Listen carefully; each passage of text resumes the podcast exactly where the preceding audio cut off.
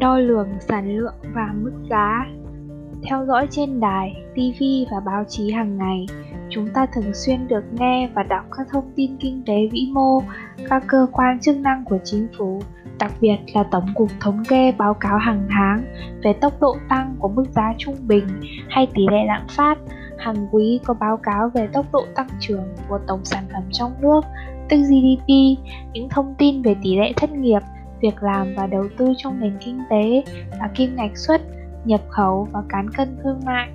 Các thông tin về hoạt động của hệ thống tài chính bao gồm những vấn đề về thị trường tiền tệ, tín dụng, lãi suất và vay nợ công trong và ngoài nước.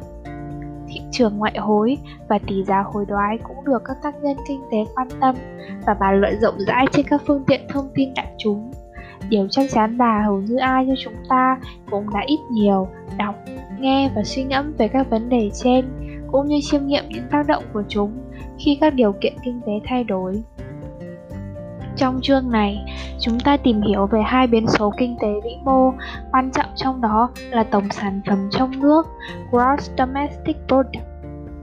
GDP và chỉ số giá tiêu dùng tức CPI. Trước hết, xét về tổng sản phẩm trong nước, chúng ta sẽ tìm hiểu xem tại sao tổng thu nhập của nền kinh tế lại bằng tổng chi tiêu mua nó. Tiếp theo là xem xét xem các nhà kinh tế định nghĩa và tính toán GDP, xác định các bộ phận cấu thành chính của GDP và các đại lượng đo lường thu nhập khác như thế nào. Trong phần tính toán GDP, chúng ta sẽ tìm hiểu về cách phân biệt giữa GDP danh nghĩa và GDP thực cho cách tính toán tốc độ tăng trưởng kinh tế qua thời gian. Phải chăng GDP là một đại lượng đo lường tốt cho phúc lợi kinh tế? Trong trường hợp nhất định, các dữ liệu sản xuất từ tổng sản phẩm trong nước và thu nhập quốc dân cho phép chúng ta so sánh được hoạt động kinh tế vĩ mô và mức sống của cư dân giữa các nước với nhau nội dung lớn thứ hai của chương đề cập tới chỉ số giá tiêu dùng tức CPI. Đầu tiên là tìm hiểu vắn tắt về việc xây dựng và tính chỉ số giá tiêu dùng, sau đó xem xét tại sao CPI không phải là một thước đo hoàn hảo về chi phí sinh hoạt. So sánh hai thước đo mức giá chung của nền kinh tế là chỉ số giảm phát GDP và CPI sẽ là nội dung tiếp theo để tìm ra nguyên nhân khác biệt giữa chúng. Cuối cùng là nói về những ứng dụng thực tế của CPI trong việc so sánh các con số bằng tiền ở các thời điểm khác nhau và trong việc phân biệt giữa giá giữa lãi suất danh nghĩa và lãi suất thực. Đầu tiên chúng ta tìm hiểu về tổng sản phẩm trong nước CPI như sau. Kết quả hoạt động kinh tế của một người bất kỳ được phản ánh trước hết là thu nhập của người ấy. Một người có thu nhập cao thường cuộc sống sung túc, chi mua những hoạt động hàng hóa và dịch vụ có giá cao, chất lượng tốt để thỏa mãn nhu cầu vật chất và tinh thần đa dạng của mình. Trong khi đó, những người có thu nhập thấp không có khả năng chi trả cho những hàng hóa và dịch vụ đắt tiền và do đó chỉ được hưởng thụ một mức sống khiêm tốn hơn nhiều so với những người có thu nhập cao. Điều tương tự cũng hoàn toàn đúng với các nền kinh tế quốc dân. Nền kinh tế hoạt động hiệu quả khi mà mọi người trong nền kinh, kinh tế tạo ra thu nhập cao và được hưởng thụ thành quả của thu nhập đó. Kết quả là tổng thu nhập do các thành viên trong nền kinh tế tạo ra sẽ lớn và mọi người được hưởng mức sống cao hơn hẳn so với các nền kinh tế có mức thu nhập bình quân đầu người thấp hơn. GDP là thước đo sản lượng và thu nhập của một nền kinh tế. Đó là một trong những biến số kinh tế quan trọng nhất của nền kinh tế quốc dân và nó được biết đến như chữ hằng thử biểu của nền kinh tế. Nó là con số thống kê thường gặp nhất vì được coi là chỉ báo tốt nhất về phúc lợi kinh tế của xã hội làm thế nào để các nhà kinh tế không tất cả các hoạt động kinh tế của một nước lại với nhau để có được một con số gọi là GDP. Cụ thể GDP là gì và nó được đo lường như thế nào? Đầu tiên chúng ta đến với định nghĩa GDP có hàng nghìn hàng hóa và dịch vụ được tạo ra trong nền kinh tế. Trong kinh tế vi mô, chúng ta có thể nghiên cứu cụ thể về cung, cầu và giá cả của từng hàng hóa đơn lẻ. Mặc dù trong kinh tế vĩ mô chúng ta cũng sẽ bàn về cung cầu, giá cả và số lượng hàng hóa, nhưng không xem xét một hàng hóa đơn lẻ nào mà xem xét các nhóm hàng hóa, làm sao chúng ta có thể sử dụng được tất cả các dữ liệu về mọi hàng hóa này. Vô số các trang số liệu về giá và lượng của hàng nghìn hàng hóa đơn lẻ thu thập được trong thời gian không chúng ta biết điều gì nhiều nếu như các dữ liệu trên không được xử lý và tổng hợp lại theo nhóm hàng. Điều này có nghĩa là chúng ta xem xét hành vi của các nhóm, chứ không phải hành vi của hàng nghìn thành viên cá thể của nhóm. Ở đây, tổng hợp là quá trình kết hợp của các hàng hóa riêng biệt thành một nhóm và gọi chung là tổng. Một số tổng có thể định nghĩa dễ dàng, ví dụ như tổng số người thất nghiệp là tổng của những người không có việc làm trong từng ngành riêng biệt. Song trong nền kinh tế vĩ mô có nhiều tổng không thể định nghĩa một cách đơn giản như vậy. Ví dụ công việc của một kế toán viên là làm sao có thể cộng được số giờ giảng thực hiện tại các trường đại học trong một năm với số kg gạo và số lít tương mắm sản xuất ra chung cùng năm đó. Rõ ràng là không thể làm được điều đó vì số giờ giảng không thể cộng được với số kg gạo và số lít nước mắm. Xong, giá trị của các bài giảng thực hiện tính bằng đồng tức là tiền và giá trị của những kg gạo và lít nước mắm bán ra tính bằng đồng lại có thể cộng được với nhau. Điều đó có nghĩa là một khi có thước đo chung cho các hàng hóa đơn lẻ, đồng, một đơn vị tiền tệ của Việt Nam, ở trong trường hợp này thì chúng ta có thể cộng các hàng hóa lại với nhau. Chúng ta có định nghĩa về GDP như sau tổng sản phẩm trong nước là giá thị trường của tất cả các hàng hóa và dịch vụ cuối cùng được sản xuất ra trong một nước trong một thời kỳ nhất định. Để hiểu thấu đáo định nghĩa này, chúng ta phải lưu ý tới nội dung truyền tải từng cụm từ một. Nói GDP là giá trị thị trường, hàm ý là mọi hàng hóa và dịch vụ tạo ra trong nền kinh tế đều được quy về giá trị tính bằng tiền hay giá trị của giá cả hàng hóa được người mua và người bán chấp nhận trên thị trường hàng hóa và dịch vụ. Cụm từ của tất cả nói lên rằng GDP tìm cách tính toán hết tất cả các hàng hóa và dịch vụ được sản xuất ra và bán hợp pháp trên thị trường. Nó bao gồm giá trị thị trường không chỉ có các sản phẩm nông nghiệp như gạo, ngô, khoai sắn, các sản phẩm công nghiệp như quần áo, giày dép, mà còn các loại dịch vụ như du lịch, phim ảnh, giáo dục y tế, bưu chính viễn thông, làm đẹp vân vân. Mặc dù vậy, một số sản phẩm không được tính trong GDP do việc đo lường chúng quá khó khăn, nhưng các sản phẩm tự sản tự tiêu trong các hộ gia đình, ví dụ như rau, quả, hoa, cây cảnh trong nhà hay các dịch vụ sửa chữa nhỏ và giặt là tại gia đình. GDP cũng không tính tới các giá trị giao dịch của một số sản phẩm lưu thông bất hợp pháp hay thuộc kinh tế ngầm như ma túy hay các hàng hóa qua kênh buôn lậu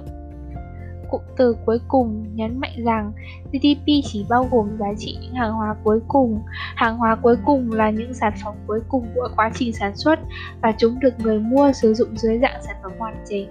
Đó là những hàng hóa bán cho những người sử dụng cuối cùng. Phân biệt hàng hóa cuối cùng là để khắc phục hiện tượng tính trùng trong đo lường GDP. Ví dụ, tính GDP trong ngành sản xuất xe máy sẽ là vô nghĩa nếu như cộng tất cả các giá trị của sản lượng của cao su, lốp xe máy và xe máy được tạo ra trong một nền kinh tế lại với nhau bởi vì giá trị của lốp xe đã tính đến giá trị của cao su dùng sản xuất ra lốp xe đưa vào xe máy. Ở đây, cao su và lốp xe là những hàng hóa trung gian, hàng hóa trung gian là những hàng hóa như vật liệu và các bộ phận được dùng trong quá trình sản xuất ra những hàng hóa khác. Tuy nhiên, trường hợp ngoại lệ là hàng hóa trung gian không được sử dụng vào việc sản xuất ra những hàng hóa khác mà được đưa vào hàng tồn kho của doanh nghiệp để bán ra hoặc đưa vào sản xuất trong tương lai. Lúc này, hàng hóa trung gian được coi là hàng hóa cuối cùng và giá trị của nó ở dạng đầu tư tồn kho được dính tính vào GDP. Sau khi đầu tư tồn kho này được bán ra hoặc sử dụng ở thời kỳ tiếp theo, thì đầu tư tồn kho của doanh nghiệp được ghi là một số âm và GDP phải tính giảm đi một lượng tương ứng hàng hóa dịch vụ Cụm từ này hàm ý GDP bao gồm tất cả các hàng hóa hữu hình như lương thực thực phẩm, quần áo, xe máy, tủ lạnh và những dịch vụ vô hình như dịch vụ cắt tóc, khám bệnh, bào chữa, văn hóa nghệ thuật, vân vân. Cụm từ được sản xuất ra nghĩa là GDP bao gồm tất cả các giá trị hàng hóa của dịch vụ mới được tạo ra ở thời kỳ hiện hành chứ không liên quan tới các giá trị giao dịch của những hàng hóa đã được tạo ra trong các thời kỳ trước đó. Ở đây, xác định xem hàng hóa được sản xuất ra ở thời kỳ nào là điều cần thiết loại trừ khả năng tính trùng hay không đưa vào GDP năm hiện hành giá trị của những hàng hóa đã được tính vào GDP của các thời kỳ trước đó. Ví dụ, chiếc xe Toyota mới được sản xuất và bán ra thị trường năm 2010 thì giá trị của chiếc, chiếc Toyota này được tính vào GDP của năm 2010 đến đầu năm 2011 khi người sở hữu chiếc Toyota nói trên bán lại cho người khác thì giá trị chiếc xe này cũng không được tính vào GDP của năm 2011 nữa. GDP không bao gồm giá trị của những hàng hóa đã qua sử dụng. Cụm từ trong phạm vi một nước có nghĩa là giá trị của tất cả các hàng hóa được sản xuất ra trong phạm vi lãnh thổ của Việt Nam đều được tính vào GDP của Việt Nam. Bất kể hàng hóa đó được tạo ra bởi công dân nước nào và doanh nghiệp thuộc sở hữu của trong hay ngoài nước. Khi một người Trung Quốc làm việc tạm thời ở Việt Nam thì sản lượng anh ta tạo ra là một phần của GDP Việt Nam Tương tự khi một người Việt Nam sở hữu một nhà hàng ăn uống tại Cộng hòa Liên bang Đức thì sản lượng hàng hóa bán ra tại nhà hàng này không được tính là một bộ phận của GDP Việt Nam. Trong một thời kỳ nhất định, cụm từ này có nghĩa là GDP phản ánh giá trị sản lượng tạo ra trong một thời gian cụ thể. Thông thường GDP được tính theo một năm hoặc theo các quý trong năm. Khi thấy số liệu, số liệu GDP công bố theo quý, ta hiểu rằng con số này bao gồm số liệu thu thập và chi tiêu của quý đã được nhân với 4 để có số liệu về GDP cho cả năm để dễ dàng so sánh giữa GDP các năm. Ta có thể định nghĩa về GDP, bây giờ ta tiếp tục tìm hiểu xem GDP được đo lường cụ thể như thế nào. Phần 2. Đo lường tổng sản phẩm trong nước A. Thu nhập, chi tiêu và luồng chu chuyển trong điều kiện nền kinh tế giản đơn và hoàn toàn đóng với bên ngoài, thì GDP phản ánh đồng thời tổng thu nhập của mọi người trong nền kinh tế và tổng chi tiêu cho việc mua sắm toàn bộ hàng hóa và dịch vụ của nền kinh tế. Sở dĩ GDP phản ánh được cả tổng thu nhập và tổng chi tiêu, bởi vì thực ra hai đại lượng này chỉ là một, cho nên tổng thể nền kinh tế thì thu nhập phải bằng chi tiêu.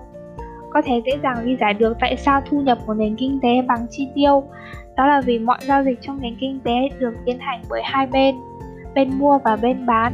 Khoản chi tiêu của người mua nào đó chính là khoản thu nhập của một người bán khác. Ví dụ anh A đến cửa hàng may của cô B để may một bộ quần áo hết 100.000 đồng. Trong trường hợp này, cô B là người bán dịch vụ và anh A là người mua dịch vụ. Giao dịch giữa anh A và cô B đã đóng góp vào tổng thu nhập và tổng chi tiêu của nền kinh tế đúng một lượng như nhau là 100.000 đồng xét tổng thu nhập hay tổng chi tiêu, GDP đều tăng lên một lượng bằng nhau và bằng 100.000 đồng.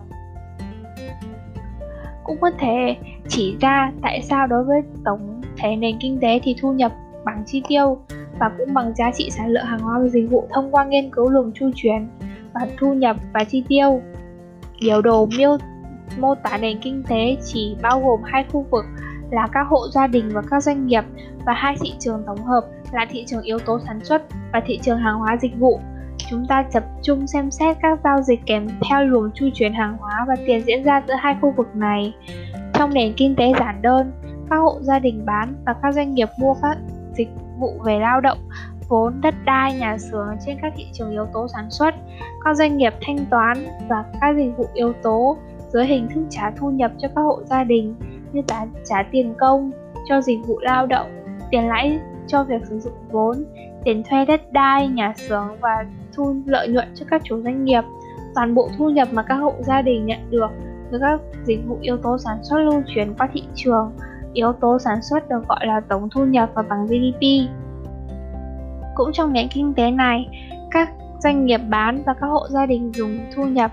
đã nhận được từ các doanh nghiệp để mua hàng tiêu dùng, ví dụ như lương thực, thực phẩm, quần áo, bánh kẹo, nước giải khát, máy giặt lò nướng, xe máy hay các dịch vụ như khám chữa bệnh hay chăm sóc thẩm mỹ. Trên các thị trường hàng hóa và dịch vụ, tổng thanh toán các hộ gia đình trả cho những hàng hóa và dịch vụ này qua thị trường hàng hóa và dịch vụ gọi là chi tiêu dùng và bằng GDP. Như vậy, chúng ta có thể tính GDP của nền kinh tế theo hai cách là cộng tất cả các khoản thu nhập mà các doanh nghiệp thanh toán cho các hộ gia đình hoặc cộng tất cả các khoản chi tiêu của hộ gia đình thanh toán cho các doanh nghiệp cộng lại với nhau. Hai giá trị này luôn bằng nhau do chi tiêu của những người này luôn bằng thu nhập của người khác. Nên GDP tính theo hai cách trên luôn bằng nhau. Sự tiếp diễn không ngừng của các giao dịch giữa hai khu vực trên đã khiến luồng tiền liên tục chảy ra từ khu vực doanh nghiệp uh, chảy sang khu vực hộ gia đình và sau đó quay trở về khu vực doanh nghiệp để rồi lại chuyển qua khu vực hộ gia đình. Ờ, hiển nhiên nền kinh tế phức tạp hơn nhiều so với nền kinh tế giả định miêu tả. Nó không chỉ bao gồm hai mà là bốn tác nhân kinh tế, nghĩa là ngoài các hộ gia đình và doanh nghiệp có sự tham gia của chính phủ và nước ngoài. Các hộ gia đình không hoàn toàn chi tiêu hết các khoản thu nhập mà phải dành ra một phần thu nhập để nộp thuế cho chính phủ, một phần để tiết kiệm cho tương lai. Trong nền kinh tế thực, các hộ gia đình không mua hết tất cả các hàng hóa và dịch vụ được sản xuất ra trong nền kinh tế mà chính phủ và các doanh nghiệp cũng tham gia mua hàng hóa và dịch vụ cho mục đích tiêu dùng và tiếp tục quá trình sản xuất. Xong cho dù hộ gia đình, chính phủ hay doanh nghiệp mua một hàng hóa hay dịch vụ nào đó vẫn là một giao dịch được thực hiện giữa bên mua và bên bán. Bởi vậy xét tổng thể thì nền kinh tế chi tiêu luôn bằng thu nhập